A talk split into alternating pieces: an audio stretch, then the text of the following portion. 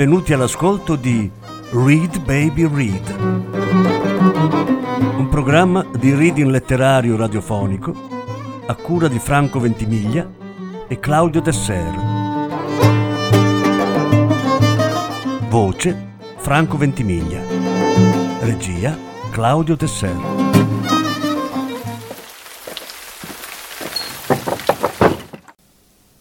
Due racconti dalla raccolta Giudici. Carlo Lucarelli, La bambina. Lettura in quattro parti. Terza parte.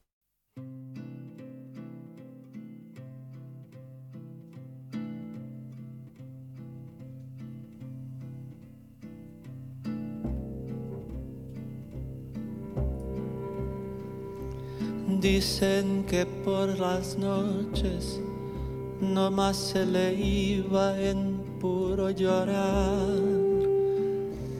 Dicen que no comía, no más se le iba en puro tomar. Juran que el mismo cielo se estremecía al oír su llanto.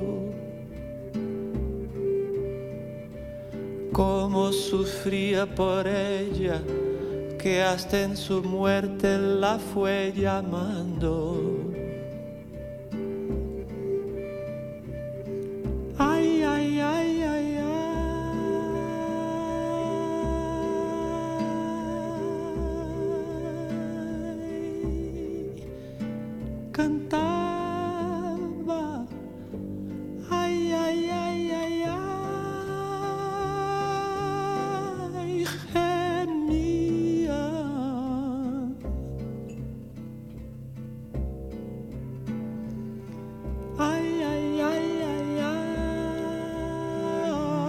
Valentina aprì gli occhi con la sensazione di averlo già fatto prima, anche se non ricordava né come né quando.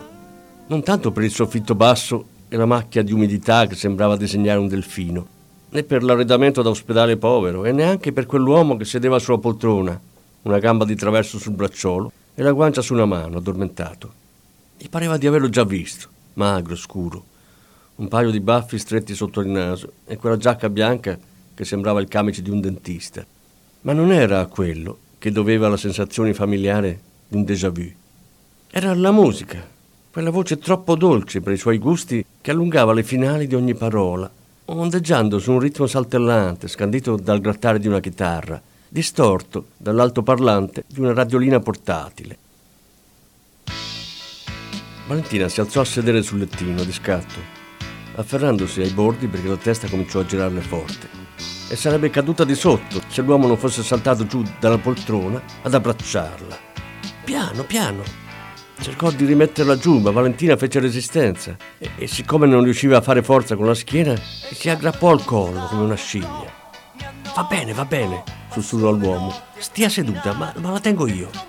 Lei si accorse solo in quel momento del pigiama e della flebo, e anche del dolore al fianco, che bruciava come uno strappo, e si sentì così debole che adesso tirava dietro il collo dell'uomo con le braccia per farsi accompagnare giù sul lettino.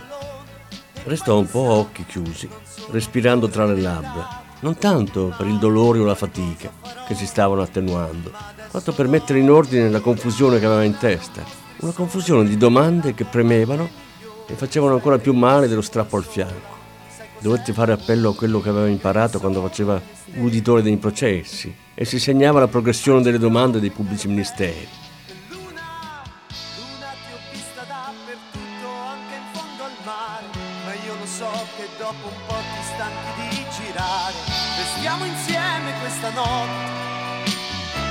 Mi hai detto no per troppe volte, Luna. E guardo il mondo da un oblò, mi annoio un po', se sono triste mi travesto come Pierrot, poi salgo sopra i tetti e grido al vento, guarda che anch'io Dove sono? Non sapeva se sarebbe riuscita a parlare e infatti raschiò la voce dal fondo della gola secca, così roca che Sanna capì la domanda solo perché se l'aspettava. aveva passato gli ultimi due giorni a chiedersi cosa avrebbe risposto quando quel giudice, che sembrava una ragazzina, avesse aperto gli occhi. Aspetti, le disse, sollevandole la testa perché potesse bere dalla bottiglia di vetro che le aveva avvicinato alle labbra. Dove sono? ripeté Valentina. in un ospedale clandestino. Valentina lasciò che l'acqua minerale le pizzicasse la gola, scivolando giù. Quella risposta aveva aperto un altro orizzonte di domande, tutte nuove. Lei è un medico. Lo ero, radiato dall'ordine dieci anni fa. Ospedale clandestino, medico clandestino. Valentina non sorrise e neanche Sanna. Non era una battuta. Perché sono qui? Perché le hanno sparato. E perché non sono in un ospedale vero? Perché volevano ammazzarla anche lì. Non mi chieda di più, non l'ho voluto sapere. L'ha portata qui Ferro. Valentina chiuse gli occhi e inspirò profondamente. Si attaccò al bordo del lettino e tornò a sedersi, perché così stesa non riusciva a pensare. La testa le girava meno adesso e le bastò appoggiarsi un momento alla spalla di Sanna per ritrovare l'equilibrio. Il nome di Ferro era uno spartiacque. Le servì a mettere in ordine la sua vita. Tutto quello che era successo prima di voltarsi a prendere la borsa in macchina. Tutto a posto, tutto in fila. Da quanti giorni sono qui? Tre giorni. E tre giorni in ospedale prima, quello vero. Più o meno sempre in coma, tranne gli ultimi due, che era soltanto sedata. Da me. E come sto? Meglio. Mi ha portata qui Ferro, cioè il brigadiere Ferrucci. Ferro, sì. E lui dov'è? È morto. Valentina abbassò lo sguardo, allungò un piede nudo verso il pavimento, ma non arrivò a toccarlo. Li sfregò assieme, stringendoli l'uno sull'altro come mani. Il quadro cominciava a precisarsi. Confuso, ipotetico, indiziario, ma le cose stavano prendendo una direzione che non le piaceva. Aveva bisogno di sapere tante altre cose, come era morto Ferro, perché, che stava succedendo là fuori. Ma prima doveva fare un'altra domanda. Riguardava quell'uomo minuto e nervoso, con la sua giacca bianca da dentista. Perché mi ha tenuta qui? Poteva lasciarmi davanti a un ospedale oppure da qualche parte e chiamare i carabinieri. Sanna si strinse nelle spalle. Giuramento di Ippocrate, disse, e Valentina non capì se fosse finalmente una battuta, perché le labbra di Sanna si tirarono appena, in una smorfia che non era facile dire se fosse o no un sorriso.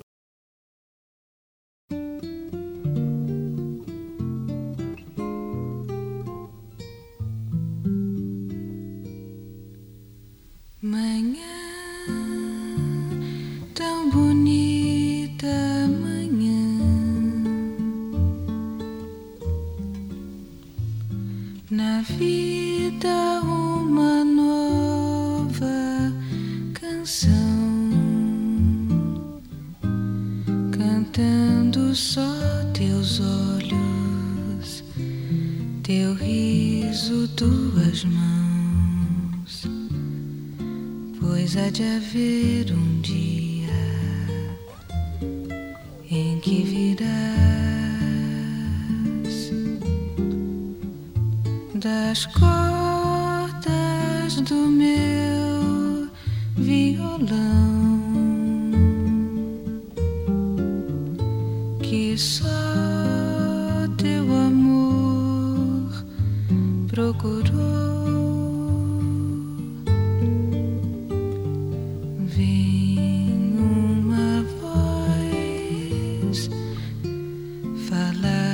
beijos perdidos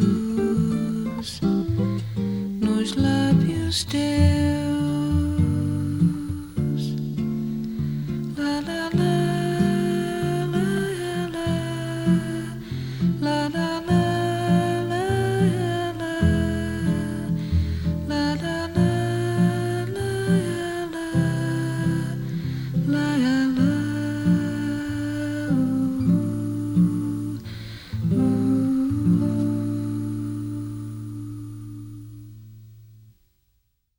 Delle domande che Valentina voleva fare a Sanna riguardava quella canzone. Perché aveva l'impressione di averla già sentita tante volte?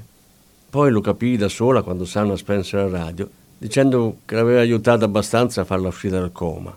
Doveva essere il tormentone dell'estate, Infatti rimase a rimbalzarlo in testa per un pezzo, fastidioso e incompleto. Luna! Sanna le aveva procurato un giornale che lei non era riuscita a leggere, così lo aveva fatto lui a voce alta. L'ipotesi del giudice istruttore che si occupava del caso era che il brigadiere Ferrucci fosse impazzito per non averla saputa proteggere e quindi l'avesse rapita e nascosta da qualche parte. Pentito del suo gesto, aveva contattato i colleghi, ma era così sconvolto da attraversare la strada come un pazzo e finire sotto un furgone. C'era il nome del giudice istruttore. Valentina lo conosceva e aveva sempre pensato che fosse un imbecille. Riguardo al suo attentato, all'inizio avevano pensato a un atto di terrorismo o comunque a qualcosa che avesse a che fare con le sue indagini, ma avevano poi scartato l'ipotesi perché si occupava soltanto di un banale caso di bancarotta. Valentina aveva corrugato la fronte sentendo che il suo principale indiziato, il titolare della ditta, era sparito subito dopo l'interrogatorio adesso, dicevano, si stava sicuramente godendo i soldi alle Barbados.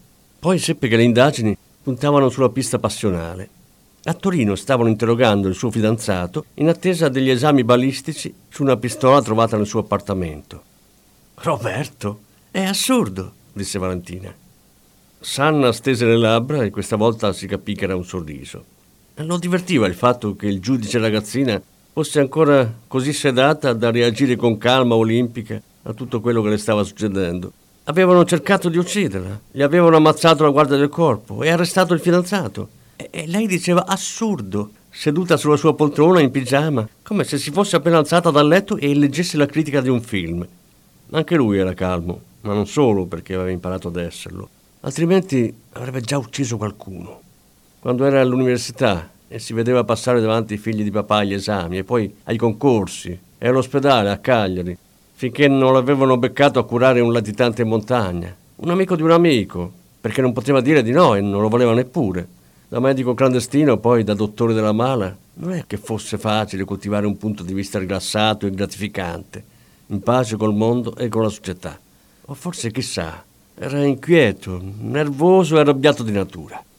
L'ultima cosa che Sanna gli aveva letto era che la stavano cercando ovunque. Devo chiamare la polizia, i carabinieri, qualcuno? Io ci penserei bene. Non la denuncerò. Dovrei farlo, ma non so nemmeno dove mi trovo e non conosco il suo nome. Non parlo per me, parlo per lei. Tra le poche cose che Ferro mi ha raccontato, c'erano dei carabinieri che non erano proprio carabinieri. Gente che toglieva le scorte che si muoveva con una certa disinvoltura. Insomma, non lo so se può fidarsi proprio di tutti a casa sua. Devo fidarmi, sono un giudice. Sanna allargò le braccia, stringendosi nelle spalle. Valentina chiuse gli occhi, affondando la nuca nel cuscino della poltrona. Anche se le sembrava di avere una nuvola dentro la testa, riusciva a pensare lucidamente. Carabinieri che non sono proprio carabinieri, come poliziotti che non sono proprio poliziotti significa servizi segreti. Servizi significa a volte servizi deviati. A volte, disse Sanna, e Valentina si accorse che aveva parlato a voce alta. A volte, ripeté lei, il quadro si mette a fuoco sempre di più. Ci sono alcune cose successe prima che mi sparassero. Non le voglio sapere. Stavo indagando su un caso di bancarotta fraudolenta. Non lo voglio sapere. E salta fuori che nelle disponibilità di un certo ragioniere c'è una società. Non lo voglio sapere. Non aveva urlato, non lo faceva mai. Aveva ringhiato, le mani strette a pugno. Valentina per un attimo pensò che l'avrebbe colpita. Invece le infilò nelle tasche del camice, spingendolo giù fino a deformare la stoffa. Ho fame, disse Valentina. Ah, ci credo, disse Sanna. È una settimana che va avanti a Flebo. Posso mangiare? Può fare tante cose. Non sta così male come sembra. Può anche andarsene. Posso lasciarla a una cabina telefonica, così lei No, io sono un giudice e un magistrato e ci sono due cose che sono obbligato a fare. Una è fidarmi. Lei è un clandestino, io no. Io sono parte del sistema che difendo e che devo mantenere sano. Chi l'aveva detto? Il suo professore all'università. Si fidi allora, chiami il 113. No, mi fido, ma non così alla cieca. Quando i giudici sanno troppo, ma non hanno ancora niente in mano, finisce che li ammazzano. È cronaca di questi giorni. Non mi riferisco solo a me. Se le cose stanno come credo, corro il rischio di non essere protetta abbastanza. La seconda cosa? Come? Ha detto che ci sono due cose che è obbligato a fare. La prima è fidarsi, la seconda? Andare avanti. Non posso far finta di niente e lasciar perdere. Il brigadiere era un suo amico? Ferro? No. Era vero, in un certo senso. Ferro era corretto, leale e simpatico. Un bravo uomo che gli piaceva abbastanza da poterci diventare amico in altre circostanze. Ma la gente come lui non poteva essere amica di uno sbirro. Io l'ho visto solo due volte, per pochi minuti, in macchina. Ma non mi va che l'abbiano ammazzato così. Perché l'hanno ammazzato, no? Questo lo sappiamo. Sanna deglutì, stringendo i pugni nelle tasche. Non andava neanche a lui. Già basterebbe ferro, ma non c'è solo lui. Ieri sera, no, una settimana fa, mi chiedevo il perché del mio lavoro. Ecco, adesso l'ho capito. Stavo indagando. No, no, me lo lasci dire. Sanna aveva alzato una mano, ma Valentina si era sporta in avanti, aggrappata ai broccioli della poltrona. Poi, se vuole, se lo dimentica, ma me lo lasci dire. Indagavo su un caso di bancarotta fraudolenta. Un ragioniere che fa sparire un sacco di soldi dalla sua società in un gioco di scatole cinesi, mettendo sul lastrico un mucchio di gente. E provavo una rabbia, ma una rabbia, perché ci sono questi che si fanno gli affari loro. Se ne fregano delle regole e lasciano giù un sacco di gente rovinata che si fidava. Ecco, a me questo mi fa arrabbiare. Sanna annuì appena. Faceva arrabbiare anche lui. Faccio le mie indagini e scopro che in questo caleidoscopio di società fittizie ce n'è una che si sa legata ai servizi. E così, più che un'appropriazione indebita, questa bancarotta sembra una costituzione di fondi neri finita male. Valentina si era alzata senza accorgersene, così presa dal suo ragionamento che sembrava non le girasse neppure più la testa. Teneva sempre una mano sullo schienale della poltrona, ma si muoveva avanti e indietro, scalza e in pigiama, i capelli arruffati che le sfioravano le spalle. Sembrava davvero una ragazzina. Allora sono andata dal mio capo e gli ho raccontato i miei sospetti, ma lui non era convinto, anzi mi ha detto che non ero abbastanza esperta per queste cose e che mi avrebbe affiancato un collega più anziano, proprio l'imbecille che firma queste assurdità su ferro. E poi cercano di ammazzarmi. Valentina riprese fiato. Si mise una mano sul fianco sopra la garza che le imbottiva la ferita. Pulsava fastidiosamente. Io penserei male, disse Sanna. Anch'io, disse Valentina. Ma non è questo il punto. È che se c'è dietro una storia di fondi neri e di servizi deviati, mi fa incazzare ancora di più. Gente che decide sulla nostra testa quello che ritiene meglio, meglio per loro, naturalmente. Poi fa le cose alle nostre spalle e chi se ne frega se qualcuno ci prende di mezzo o ci muore. Ecco, io non lo sopporto. È per questo che faccio il magistrato ed è per questo che non posso lasciar perdere.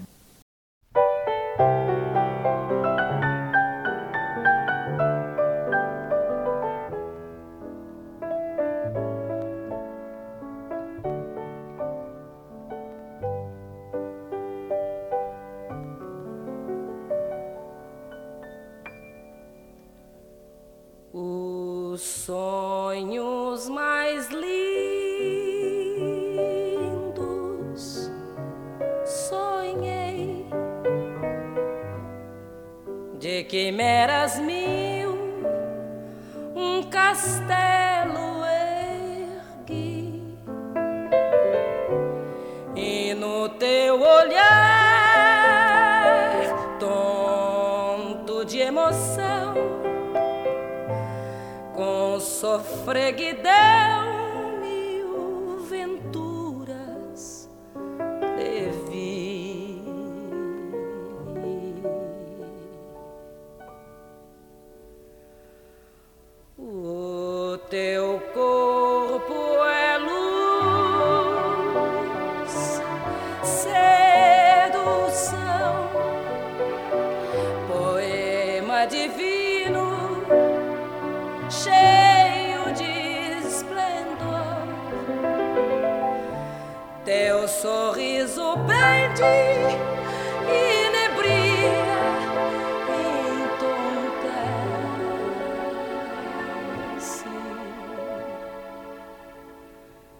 És fascinação.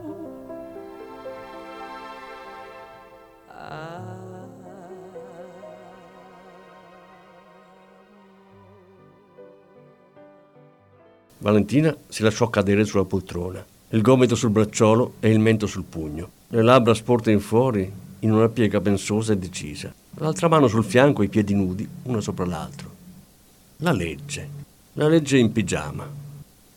Valentina alzò gli occhi su Sanna. La ruga concentrata fra le sopracciglia si distese, ma non tanto. Lo sguardo restava duro e deciso. Vorrei chiederle tre cose. Qualcosa per vestirmi e qualcosa da mangiare, per favore. Sto morendo di fame. La terza gliela dico dopo. Sanna annui. Pensò, sì, la legge è una ragazzina in pigiama. E in quel momento seppe con certezza che qualunque fosse la cosa che voleva chiedergli, lui l'avrebbe fatta.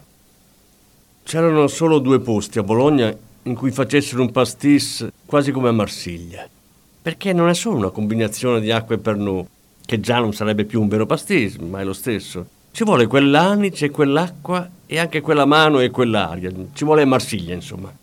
Lui a Marsiglia ci aveva vissuto un paio d'anni, dopo che lo avevano cacciato dall'ordine, e sembrava quasi che lo volessero mettere in galera. La prigione l'aveva scampata grazie a un cognato avvocato, ma in Francia si era specializzato nel curare malavitosi sforacchiati e quando aveva rischiato di finire dentro, anche lì era tornato in Italia. Bologna gli era sembrata abbastanza anarchica, sotto sotto da incontrare i suoi gusti. E negli ultimi cinque anni si era ricreduto e riconvinto almeno una decina di volte. Ma Bologna era Bologna, non Marsiglia. E un Pernod, quasi come lo voleva lui, Sanna poteva trovarlo solo in una osteria del Pratello, che era appunto di un marsigliese, e in un baretto del Pilastro, chissà perché. Il baretto lo faceva peggio dell'osteria, ma il Pilastro era più fuori mano del Pratello, e lui non voleva essere visto da chi non doveva vederlo.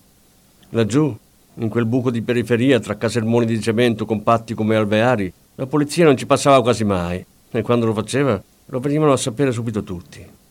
Il baretto non aveva tavoli fuori, soltanto sedie alle stelle di plastica che una volta erano stati bianchi. Sanna si sedette al sole del tramonto, sotto una tettoia di lamiera, col bicchiere su un ginocchio. Si aprì il colletto della camicia che portava sempre chiuso, ma a quell'inizio di luglio il caldo stava picchiando forte e c'era ancora un'afa così umida che faceva sudare. Non ci aveva messo molto a convincere i fratelli ricciuti ad aiutarlo, anzi, gli dovevano tanti di quei favori. O meglio uno, quello giovane, che prima faceva delle rapine e si era trovato un paio di volte con i proiettili delle guardie giurate nella carne. Adesso si era messo col fratello più anziano, furti in appartamento e casseforti. Ma un'anca fratturata da un calibro 9 gli faceva sempre male e Sanna gli procurava le ricette per gli analgesici sotto banco e gratis. Oddio, forse se gli avesse detto perché stavano lavorando e anche perché, non sarebbe riuscito a convincerli neppure con i crediti d'onore, soprattutto se avesse usato le parole di Valentina. Adesso sono clandestina anch'io, come lei, un giudice istruttore clandestino, quindi farò un'indagine clandestina. Avevo individuato la sede fantasma di una società del ragioniere e stavo per chiedere alla Guardia di Finanza di farci una perquisizione. Lo chiedo a lei invece una perquisizione clandestina. Tutta quella clandestinità non sarebbe bastata a nascondere che stavano facendo una cosa da sbirri. E per uno sbirro, anche se ragazzina e in pigiama a righe. Finì di bere il suo pastis e si spinse indietro con la sedia, perché il sole scendeva in fretta sul bordo della tettoia e feriva gli occhi. I ricciuti dicevano che quello era il momento migliore per farsi gli uffici, dopo che gli impiegati se ne sono andati e prima che i metronotte comincino il giro. Quello poi era un ufficio praticamente vuoto, per cui avrebbero fatto presto, anzi, a quell'ora dovevano già essere di ritorno. Passò un bambino in bicicletta, suonando il campanello come se volesse strada, ma davanti a lui non c'era nessuno. Sanna si alzò dalla sedia ed entrò nel baretto, dove si fece versare un altro pastis aspettando che l'auto dei carabinieri passasse lentamente e sparisse oltre la curva. Tornò a sedersi e immerse le labbra nel liquido bianco che intorbidiva il bicchiere. E lui? Perché stava aiutando uno sbirro? No, anzi, perché le obbediva, dal momento che mentre lei gli spiegava tutto divorando quattro uova sbattute, lui si era quasi messo sull'attenti, a prendere ordini davvero come un maresciallo della Guardia di Finanza. Perché? Per Ferro? Per lei? Perché era carina? Un topolino grazioso, con quelle feridi simpatiche. L'aveva già vista nuda, quando l'aveva spogliata per medicarla e rivestirla. L'aveva anche toccata, e allora era solo un paziente in coma, ma dopo calda di letto di pigiama sgualcito, era tornata a essere una donna. O perché anche a lui non piacevano quelli che facevano le cose sulla testa e dietro le spalle della gente. Sanna non ebbe tempo di darsi una risposta, se mai ci fosse riuscito, perché l'auto dei ricciuti intanto era arrivata e aveva fatto un giro dietro il baretto per fermarsi nel parcheggio. Uscì solo quello vecchio, quello giovane era seduto dietro e da come stava di traverso Sanna capì che si era preso un'altra pallottola. Che è successo? Stava per andare dal giovane, ma quello vecchio lo fermò mettendogli una mano sulla spalla. Dopo, non è niente e ci è abituato. Adesso vedi questo. Si guardò attorno per essere sicuro che non ci fosse nessuno, ma il parcheggio era vuoto. Poi aprì il baule e scoprì un tizio rannicchiato come un feto, le mani e i piedi legati insieme e un livido violaceo tra gli occhi chiusi. E fortuna che doveva essere vuoto quel cazzo di ufficio. C'era già uno che voleva farsi la cassaforte. Ha sparato a mio fratello con questa. Sollevò la maglietta e mostrò una pistola infilata nella cintura, sopra i calzoni. Avvitato sulla canna c'era un silenziatore. Sanna, vai a farti dare nel culo. Ce lo spieghi in che merda di storia ci hai messo? Silent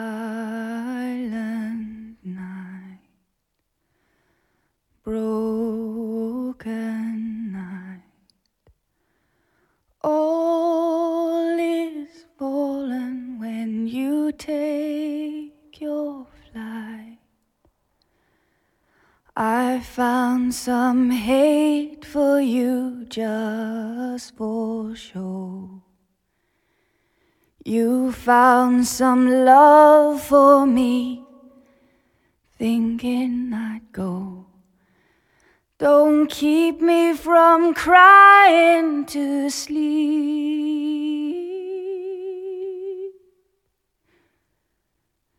Sleep in heavenly Silent night, moonlit night. Nothing's changed, nothing is right.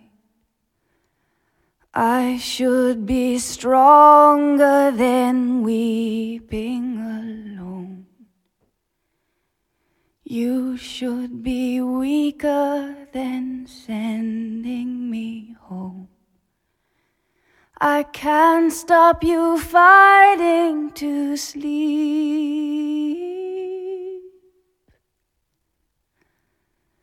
Sleep in heavenly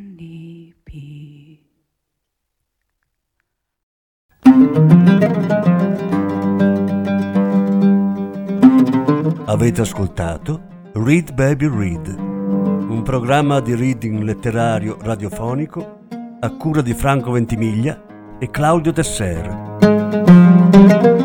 Grazie per l'ascolto, alla prossima settimana. La quarta parte della lettura andrà in onda la prossima settimana.